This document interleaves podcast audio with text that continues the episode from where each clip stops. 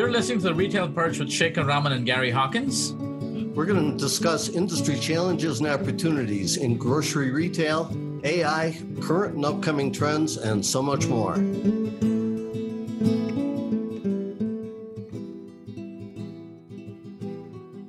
Hey guys, welcome back to another episode of The Retail Perch. And we're coming up, it's past Thanksgiving as we're recording this episode. We're rushing into Christmas and into 2024. Feels like I need to be in a flying car with the Jetsons next to me, Gary. And I'm still driving a gas-guzzling car. It'll be here in a couple of weeks, Shekar. I know. It's been a hell of a year, though. I mean, you know, and I was just talking to somebody. It's just barely been a year since Chat GPT has been out. And it seems like we've been kind of accelerated and catapulted into the future overnight. Yes. Right? And now Chat GPT can talk. I've actually had a meaningful conversation with him, her, whatever you want to call, right? And well, I think we live in a different world, you know, and a year from now, who knows where we're going to be, right? So That's right. Exciting times. And, you know, I heard somebody who heard one of our episodes with Paul McEnroe, the barcode guy, yeah. Right? And he's like, ever since I heard that episode, I feel I need to listen to every episode. So I'm feeling under pressure to deliver high quality content. So Scott, no pressure here today. That's right. Yeah. So anyway, none whatsoever. So today we have a very interesting angle to what we talk about. You know, retail, we're typically talking about cutting edge technology and, you know, all the cool stuff happening. But today we're going to take the people angle because, you know, what's retail without people, right? People is what makes retail happen. Yeah, tech is used to operate it, but without people, you don't have shoppers, you don't have people to service you, you don't have a company. So we have here today Scott, and Scott's going to introduce himself, but he's got a fascinating background. He's also an author. He's in the process of releasing his second book, which he will be doing his own narration for the audiobook that we found out that he actually passed the audition test on. So congratulations, Scott, but welcome to The Retail Perch. Great to have you here. Thank you. Yeah, I do a pretty good impression of myself. So I convinced the publisher that, yes, I could narrate my own book in my own voice. So I was fortunate. Well, thank you for having me. And I do want to mention, we don't think of it in these terms, but management, the managing of employees is a form of technology. You know, it's not mechanical and it's not digital, but it's a way of doing things to have influence over the world around us. And it's subject to the same burdens of all technology, such as that it continuously be updated or it quickly becomes outdated. And I think that's the case, that, you know, plenty of retailers are willing to change lots of things about their business, but they're not willing to change as readily the way they manage their people, even as their people change. And so for me, that's the focus on my work, is the human side of business. And so, my story is, you're talking to a tech nerd and you've immediately proven me wrong about what I thought technology was. So that's well, I've learned my bit today on this episode. So that's fantastic. Yeah. Great. Well, if I can be a terrible guest within the first 30 seconds of the podcast, then I've made my mark on the world. So yeah, I appreciate that. Again, like I said, it's not technology the way we think of it, right? It's something that's digital or mechanical, but it is something, it's a way of doing things that needs to be updated, and that, you know, it's really important.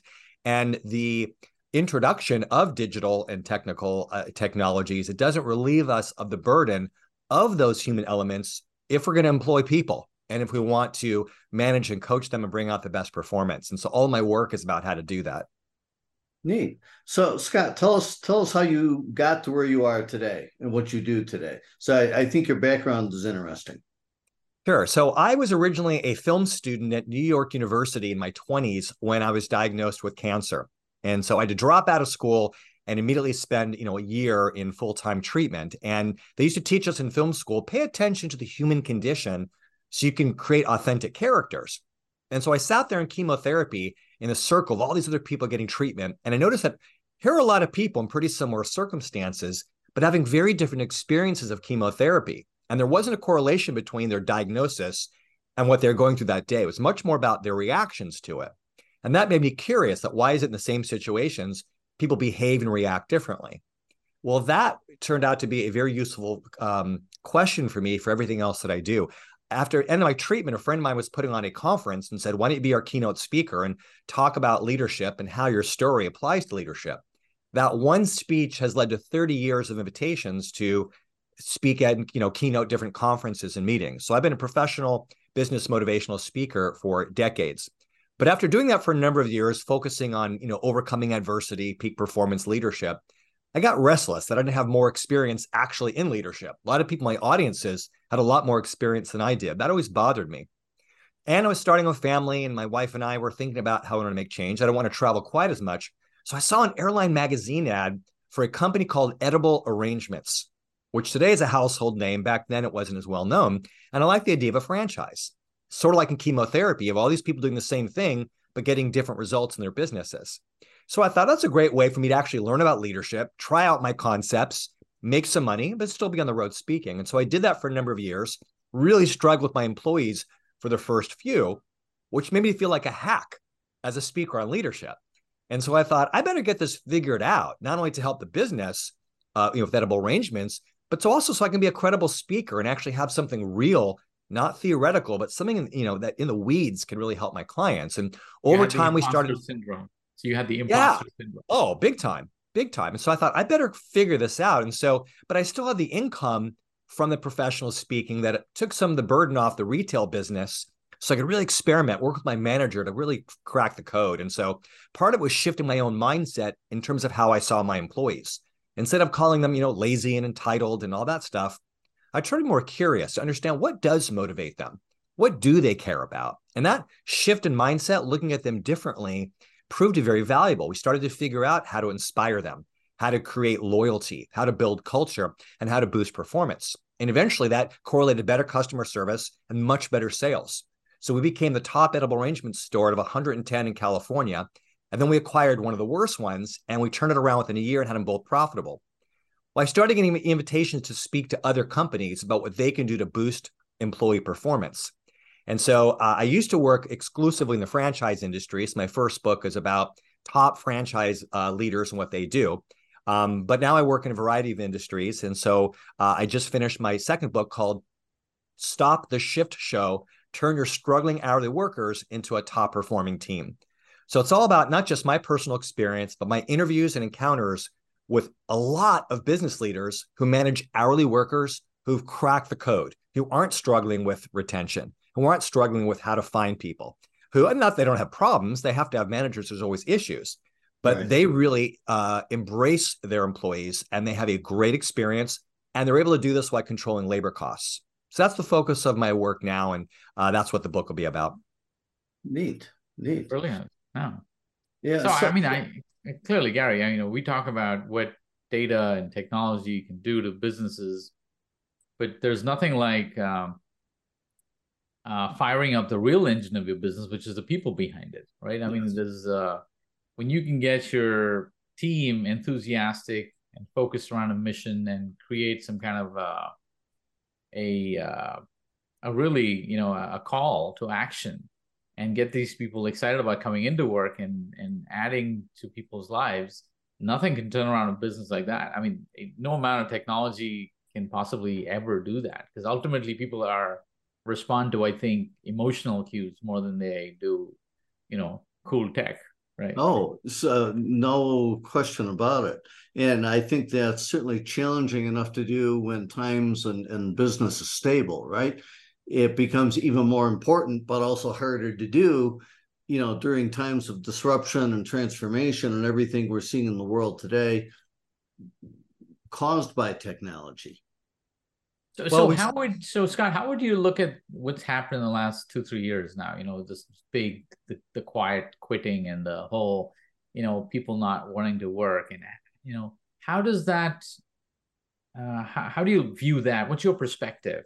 And I'm sure there are some businesses, even in that climate thrived and they were able to get motivated employees back in and keep the business running. What do you think is the difference between people who did and didn't? I think the last few years are a byproduct of what's happened the last few centuries, if not for millennia. The social dynamics within business environments, within work environments, have always been not so great, right? Like most people, they suffer through their work. Most bosses complain about their employees. People quit, today, young people aren't willing to stick around and suffer through a job, so they don't seem loyal. Us older people brag about how much we are willing to suffer and take such pride in that for some reason, right? And a lot of that is while technology improves and why people will change the way they market, they'll change their product lines. Most managers, and I have data in my book to discuss this, most people who manage employees are on the job for 10 years before they get any formal leadership training. Most people, they manage the way they were managed. And so there's this tradition of, I think, oftentimes bad leadership and bad management. So that's a part of it.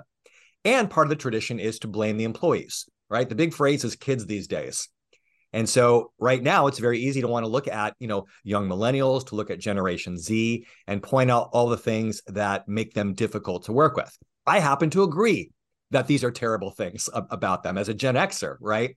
But when I say kids these days, then I'm horrified because I realize I'm part of passing on the tradition.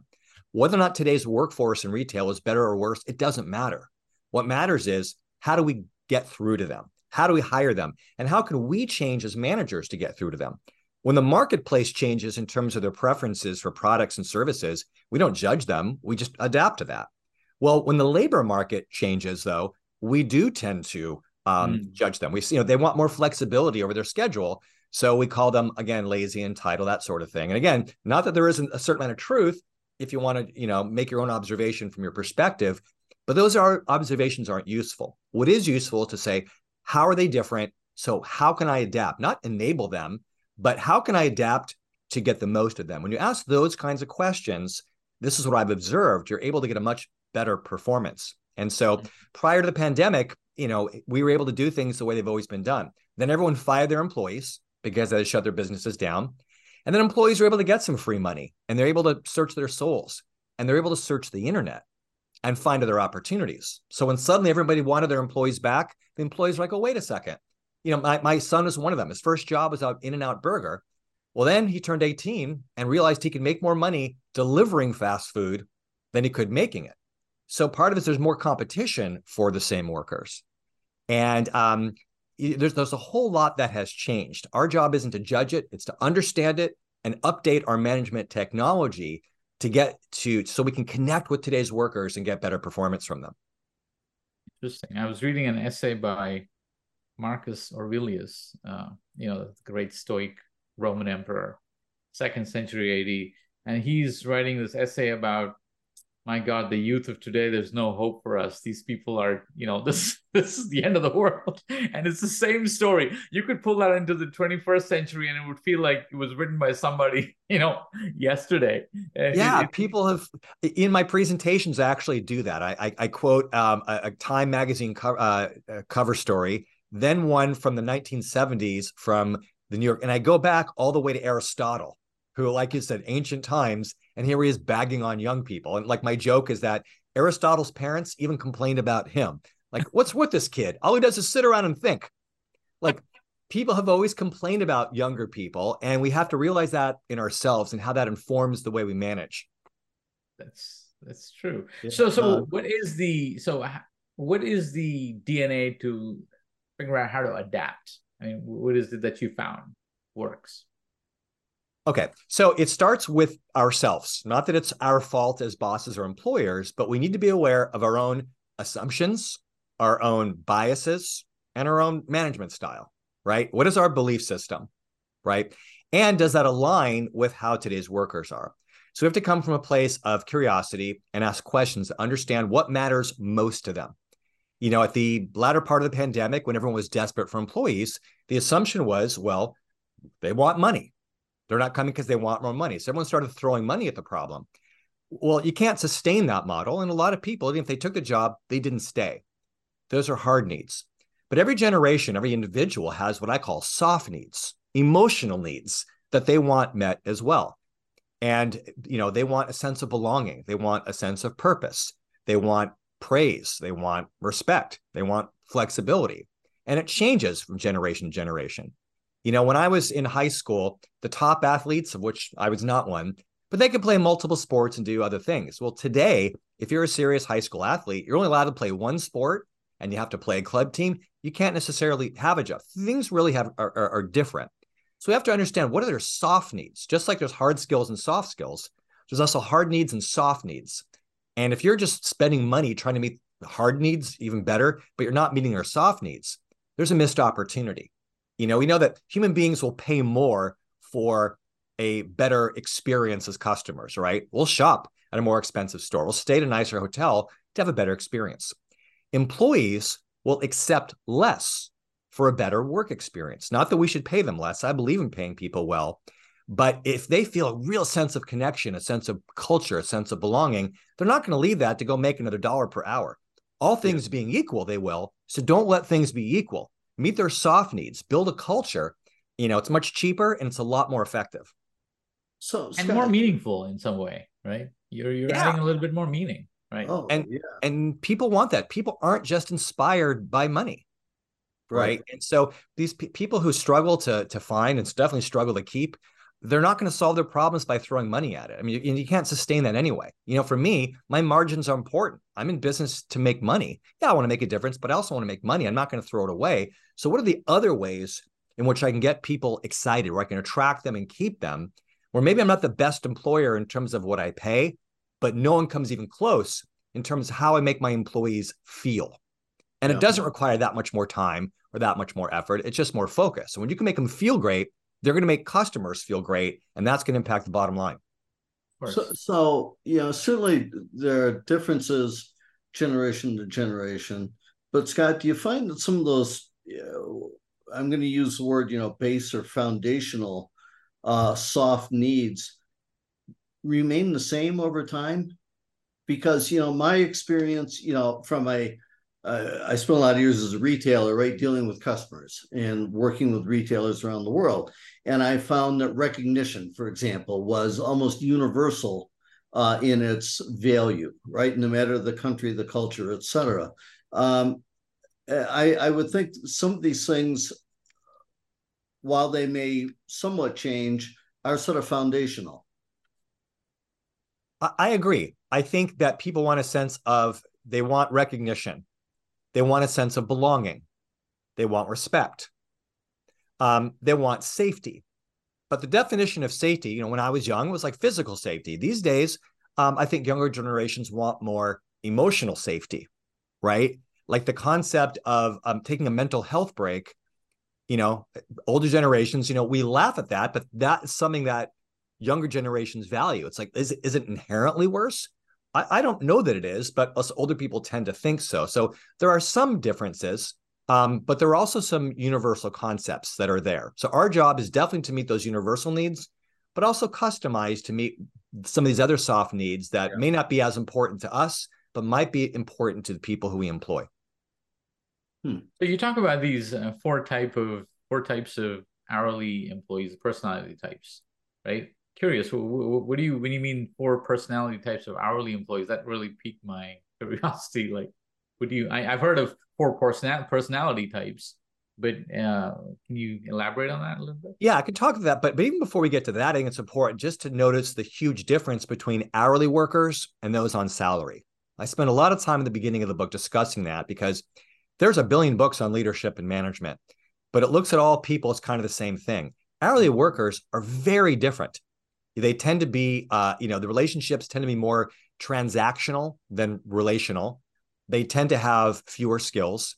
Their lives are a bit more crazy. They have a lot more to juggle because their hours are not necessarily guaranteed. They're not necessarily the same. They might be coming from or going to another job or to practice, right? Or to a band performance. They might be students whose schedules change. They, you know, their lives might be, there might be a bit more upheaval. There's a lot of things that are different and we really need to appreciate that. And so, you know, we expect people on salary to, you know, to buy into the company mission, that kind of thing. You know, those on who are hourly workers, that's not necessarily the case. They also skew younger. Well, it takes the human brain 25 years to fully develop. So you might have a 22-year-old who's still maturing, who's still trying to figure it out. And you think, well, they lack common sense. When really, no, the brain chemistry and the synapses, all the connections are still being made there. And they need the maturity of an older manager to help them kind of navigate that stuff. It's a completely different group. Now, So there are lots of assessments out there that break people down into personality types. You know, there's Myers-Briggs and, you know, we're familiar with those things. And I'm always very careful about anything that assigns people labels, because no matter how many different types of labels you come up with, it's still a form of generalizing. And we want to make sure we honor people's individuality. The real value there is just understanding that people have different personalities. And therefore, as managers, we sort of need to be able to appreciate and understand that and adapt to it. And so that's kind of, you know, the main thing. But if I, you know, I have a very informal, very unscientific approach in the book where I talk about different personality types and how they can be useful and where they might need help. So I talk about doers. These are people who, like, their focus is get the job done, right? No matter what. Great people to have on your staff, because if you want something done, they're going to get it done. But they might rush through it, and they might step on others' toes, and they might not want to hear a lot of outside feedback. Those are doers. Then you have thinkers. Takes them a little bit longer, right? Because they need to understand what the task is. They need to consider all possibilities. They want to know the sense of why. So they're not going to get things done as fast, but when they get them done, they'll get them done well. And when there's a problem, they're very good at coming up with solutions. We have those who are more emotional, right? They respond to emotion. So I call them connectors, people who are really good at building relationships, that kind of thing. And I'm trying to think of what the fourth one was that I came up with. We have doers, we have thinkers, we have connectors, and feelers is the one. So feelers are very emotional in nature. Now we tend to call them, thin-skinned, right, or snowflakes, but they have a lot of empathy and they can connect with other people as well. They're not necessarily social, but they understand human beings as well. So they can really provide great customer experiences. When someone complains, they can listen well, as opposed to connectors, who there's an emotional piece, but it's more social. So they're really good at rallying people together. They're really good at the gift of gab, that kind of thing. But they might get distracted from the social stuff. And the emoters, if something hurts their feelings, they might kind of break down. Everyone has their advantages and disadvantages. Now, that's totally unscientific. That's just sort of four categories. The point that I try to make is to understand generally what's the kind of person you have and what's the best position or that's suited for them. And yeah, maybe they're not so good on customer service because they're not social, but maybe they're good at something more analytical because they're a thinker, right? To really understand that and adapt your management to who they are rather than just lumping them all together. A good coach doesn't coach every single player the same way. A good manager wouldn't manage every single employee the same way.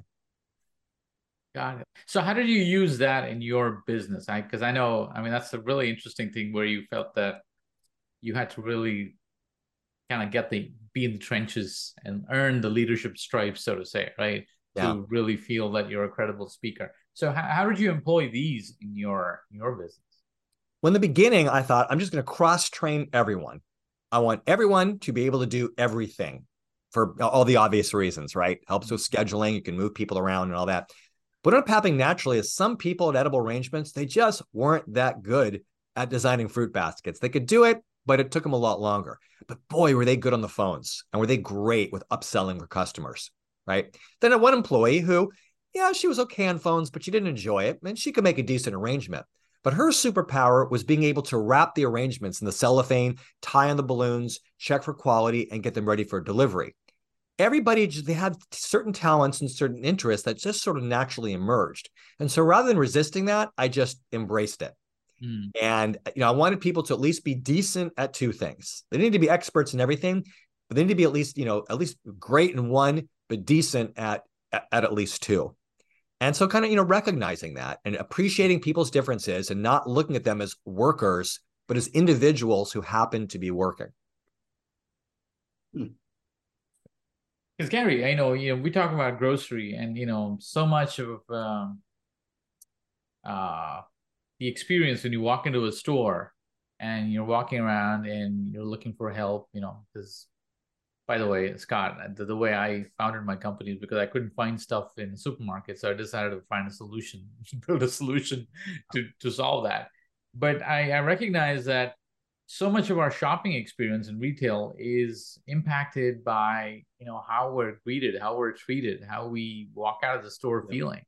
And like you said, I don't mind paying more, going to a store where I feel I'm treated better and I walk out with a better sense of these people value me.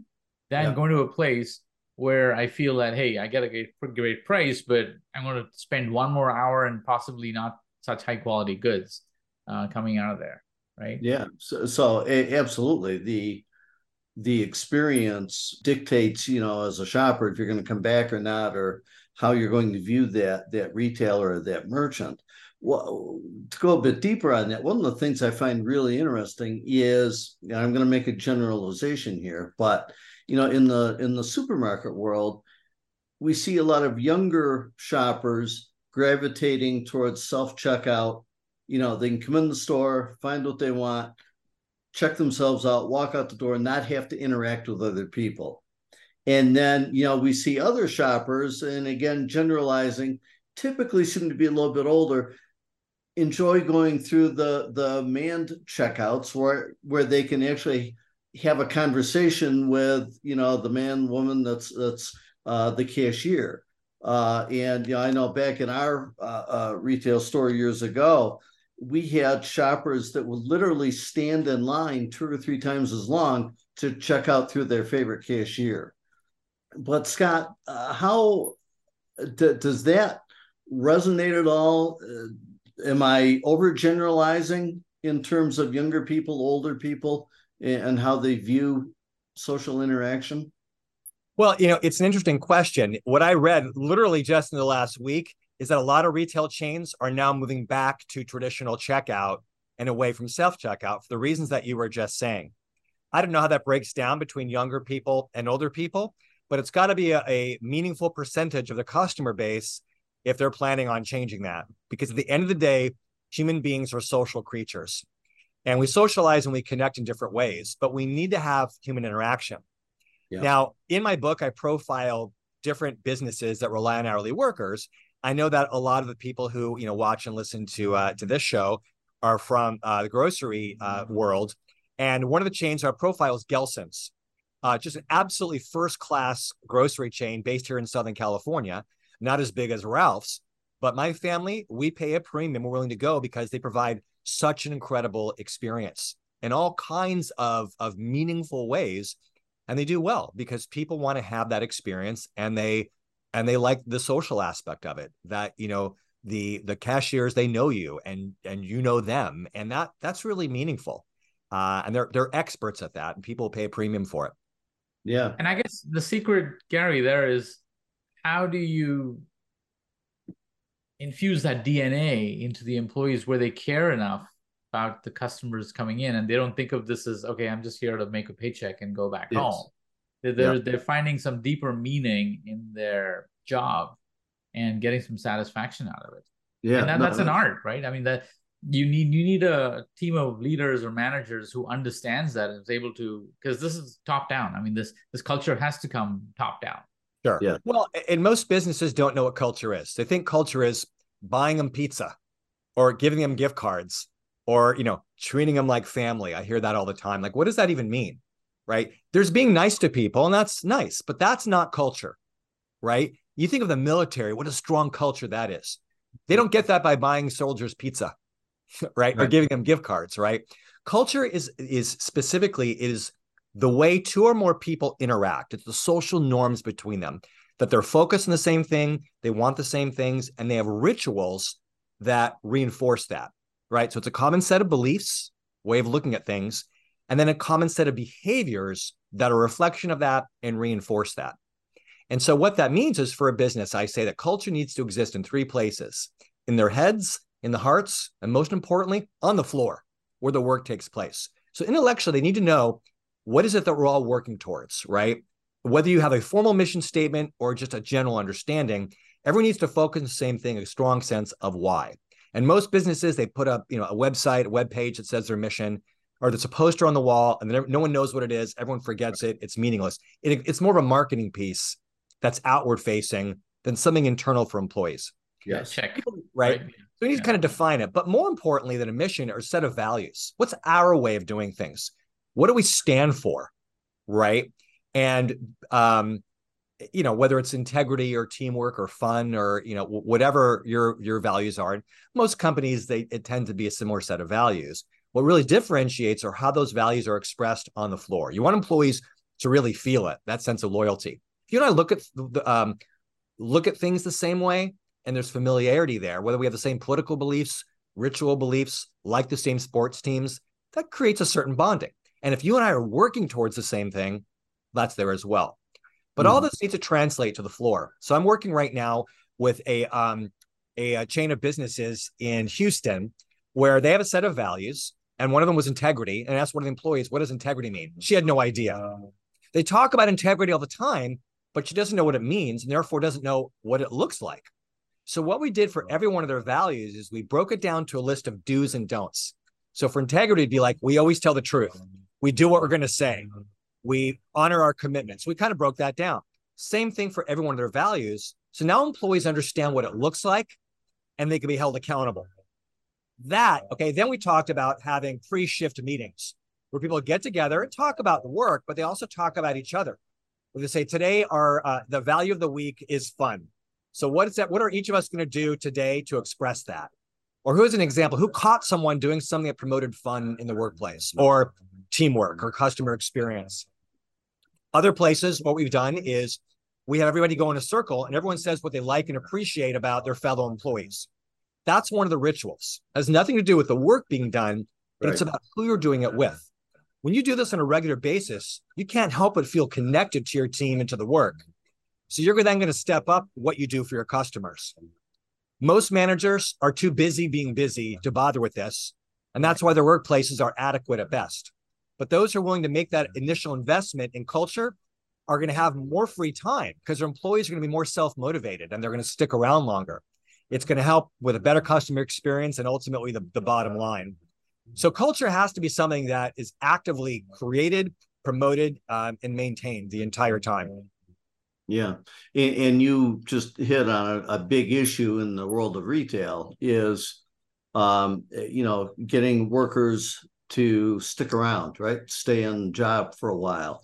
Many supermarket retailers are turning over their hourly workforce, a couple times, if not multiple times per year. And that's just a huge sort of hidden cost to them, both in terms of hard dollars, but also the impact on shoppers, right? And also, I think, Gary, where we famously see a lot of these issues surface is, store execution.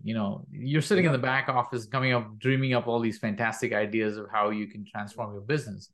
But finally, it's the people on the floor who are executing and carrying that out. And if you don't have a good strategy to manage these people and keep them excited about coming to work and rally them around this culture, it's really difficult to execute, all these cool ideas that are possible with tech, right? So, It's almost impossible to execute. So like a lot of technology that I hear about these days, it's companies that will come in and do assessments of employees, right? They're looking for workers. So the employee applies on the website, they answer all these questions, and there's a science to sort of narrow it down for those who they feel are most qualified for the job based on criteria that is, fit into it. And it's great. But at some point, you're going to have to meet those employees. Right. At some point, You're going to have to inspire them. Yeah. Right. And what good is using technology to find people if they're going to leave because the boss is a jerk or because they just don't care. Right. Or because this job is just like this job, but this one pays another $1 per hour. So if I've got no emotional connection here, if this isn't meeting my soft needs in a meaningful way, I may as well go at a place that meets more of my hard needs. Yeah. We're talking about something that AI is going to have a difficult time replacing. So AI can't read the room. Exactly. Right. Exactly. AI can't, and maybe someday it can, maybe someday it will. But at some point, here's the thing. What I love about what's happened, there's all kinds of reasons to love technology and AI, right? But what I think is that it's those people who can implement it, but still maintain that human touch, who still understands how to build connection, how to make people feel seen, whether it's the employee or the customer. Those who can still that along with technology, they're the ones who are going to dominate their industries. Of course. Yeah. I agree. Yeah. Yeah. So Scott, I agree with everything you're saying around, hourly workers and so on. How do you institutionalize many of the things you're saying, right, in a larger company where, from top management you know, down through different C-level executives, district managers, et cetera, you know, you finally get down to the store manager whose salary, who oversees all those hourly workers, but you got a lot of levels in between. I you know, how do you institutionalize something like this across a large number of stores or in a larger company? Sure. Well, so certainly there are the policies and procedures that could be implemented, like for everything else. You know, Gelson's certainly does it. They're not the largest chain of grocery stores in the country, but they're significant enough to where, you know, most people aren't interacting with the CEO of the company every day. Right. So they have to put in kind of policies that go down to the management level. So it's corporate policy at the top that on the floor, that when a new employee's there, that they're assigned a buddy, that they're assigned a mentor, that they have a policy that every year, the employees of a store nominate one person for the president's award. And that one person represents the store on what's called the president's council. And they meet, you know, regularly with the president to advise, then one person among, you know, that group gets an award. They've put policies and procedures that are designed for that frontline worker to set them up for success, to make them feel cared about. But it's got to start with the top, right? Yeah. And so it starts with making it that choice, making it a priority, discussing it, and then thinking, what are the policies that express those feelings? And we can think of lots of very large companies that do it well. You know, they're kind of cliches. The Chick-fil-A's, the Starbucks, the, you know, the Apples, that kind of thing. And all of whom, by the way, do have problems with employees, yeah. But given their size, they have fewer than other companies because there are policies, you know, in place, but it has to be part of the larger culture. Hmm. Yeah, no, I think this is a fascinating topic. And, you know, for everything that, you know, people are excited about tech, there are some things that don't change, which is, you know, you're dealing with people at the end of the day, right? Yeah. And I will add one thing about these larger companies is to understand that if you think of it as a sort of a link of different, you know, levels, one that's very vulnerable is the one that is between the last group earning a salary and the first who are on hourly wages, mm-hmm. right? Big difference there. And we have to have different thoughts and expectations of those earning hourly than those who are on salary. They're thought of differently. They're treated differently. They may not have the same opportunities. They need a different kind of management than those who get to show up at work in a white collared shirt. Yeah, I think it's a fascinating challenge because there you really have to earn their loyalty in order to drive peak performance, right? Because they're also the least tethered to your business in that perspective, right? Yeah. Yeah. They're the least tethered, but they also feel the least amount of loyalty. Mm. Right. You know, they don't have reliable hours. You know, when things get slow, their hours might be cut. When things get busy, their hours might be changed. In the meantime, they still have childcare issues and they still have so many other things that are going on. And they may not be getting the benefits and all the things that salary workers get. And we have to appreciate that. We can't have the same kinds of expectations. Yeah. No, I mean, listen, I didn't come from the world of retail that Gary did, but I have definitely found a new appreciation for what it takes to run these stores because, you know, me being an engineer, it's easy to build tech, you know, in isolation in my basement. But it's a whole different thing to run a business when you're dealing with people. And I think we talk about a lot of tech in this podcast with a lot of people, but you know, at the end of the day, you know, it's people. And if you don't know how to deal with people, treat your customers, your employees, you don't have a winning business, period. Right. Yeah. And it's a terrific reminder, Scott, honestly. I think this is, you know, we should probably have something like this every few episodes, Gary, to really remind us that tech is awesome. It's terrific. It's exciting. But, you know, this is still about people. It's still about making people feel cared, people feel important, and feel special, right? And I think that's so critical to a business succeeding in the long term. Well, Shekar, if you want to plug my book every few episodes, no complaints from me. I'm happy to oblige. Yeah, tell us about your book. When is it coming out? Where can people get it? So again, it's called Stop the Shift Show, Turn Your Struggling Hourly Workers into a Top Performing Team. It's available right now for pre-sale, all major book outlets, on booksellers. But the physical book comes out available on the shelves February 13th, 2024. Okay. So, and of course, there'll be an ebook. There'll be, it'll be on Audible. You know, all those things will be there. But I'm really excited. I'm already booking a lot of keynote presentations around it and workshops and trainings. And I have a lot of big plans for it because there seems to be a big need. And it's something I'm so interested and passionate in. And it's a whole area of management that surprisingly hasn't really been explored too much. And so I really want to be the guy who can really help organizations with that sector of the workforce. And by the way, when people think of hourly workers, they usually think of fast food. The number one sector employing hourly workers is in fact retail. Yeah. So if you meet someone, they say, I'm an hourly worker, and you have to guess where they work, you're better off guessing they work at Walmart than guessing that they work at McDonald's, because it's the largest sector employing hourly workers. Right. So what do you think? I mean, this is, I know we're kind of drawing towards the end of this, but I have this question in my mind. How do you think about the gig economy? You know, I mean, this whole thing that's popped up in the last 5 years. Does any of what you're talking about here, you think also applies to, because there is no direct interaction in that perspective, like nobody's being managed directly, but yet these people are like Uber probably has 100,000 people who are driving cars in this country. And yet there is no direct manager type of relationship that you would see. How do you view something like this in that context?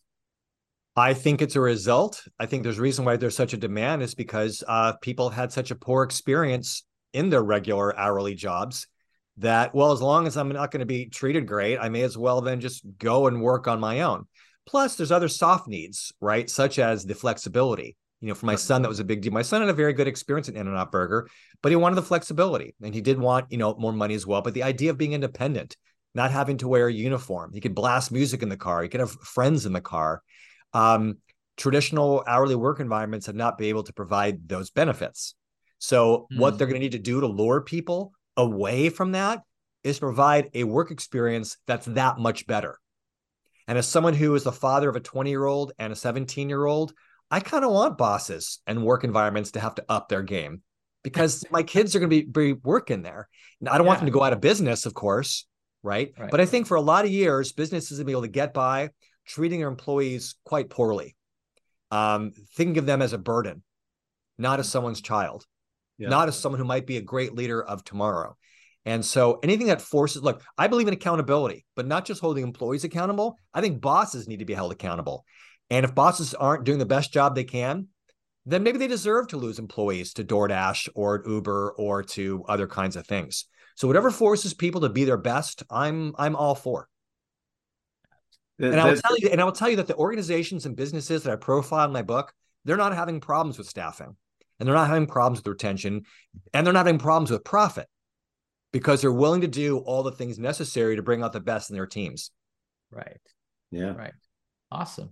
No, this has been a fantastic conversation, revelation on many levels. And I think listeners have absolutely enjoyed this. They're probably like, phew, finally, these guys are not talking tech. That's something I can understand. So I think it's been a fantastic conversation here, Scott. Thank you so much for spending the time. Gary, anything you want to? Oh, thanks for being with us today. I'm waiting for this book to come out. I'm a big Audible guy. I take my dogs out for a walk in the morning, and that's when I get my, Audible books in. I manage to get through two or three a month. So waiting for yours. So the Audible is also out around the same time. Is that right? February 13th? Or I hope so. I'm not sure. I'm actually starting the recording next week. It'll be 4 days in the studio. So hopefully they can turn that around. I know that there was for my first book, there's a little bit of delay, but there'll definitely be an audiobook for it. Well, I can tell you that you got a really good voice, and I think it'll make for some great listening. So. Well, if you can handle this voice for 8 hours, then I applaud you. I'll do my best to hold your attention. It's not going to be at a stretch, Scott, so it's okay. I'm going to take it in doses, 45 minutes a day. I'm sure we can get through it. Anyways, it was terrific to have you here. And, again, people look out for the book, releasing hard copy on February 14th. It's also going to be on Audible, also in your favorite stores. It's available for pre-sale. But it was fantastic to have Scott Greenberg here on the show. And Gary, anything before we close out? So, Scott, people could reach you through LinkedIn, I assume. What's your email and website? Well, you know what, Gary? He's got a website called scottgreenberg.com. That's right. ScottGreenberg.com, B-E-R-G. But if you accidentally type B-U-R-G, it'll still get there. I pay extra for that. All right. Beautiful. Well, good to have you here, Scott. Really appreciate you having me. Thanks. Absolutely. All right. Thanks for being with us. Appreciate it. And listen, I just want to give a shout out also. I believe a couple of, was it the last episode or the episode before that? You had a different co-host, Gary. We had Stephanie on the show. Yes, that's right. Yeah, and she did pretty well. I listened to the episode. It was pretty good. No, Stephanie did a great job filling in for you. And I feel that now one of us can take a break if we wanted to. And I don't know if Stephanie is excited about hearing this on the podcast. That's right. That's right. But anyway, listen, Stephanie, thank you for everything you do. She's the one who produces the show. And in fact, my daughter edits the show and puts it on the podcast. So I want to give a big shout out to all these people who work behind the scenes and make it happen. Well, Gary and I have fun with people like you here, Scott. It's been a great conversation, and happy holidays. I know it's coming into Christmas around the bend here, and we'll talk to you soon, and all the best with your book. Yeah, really good luck with the book. Thanks. All right. Thanks. Thank you.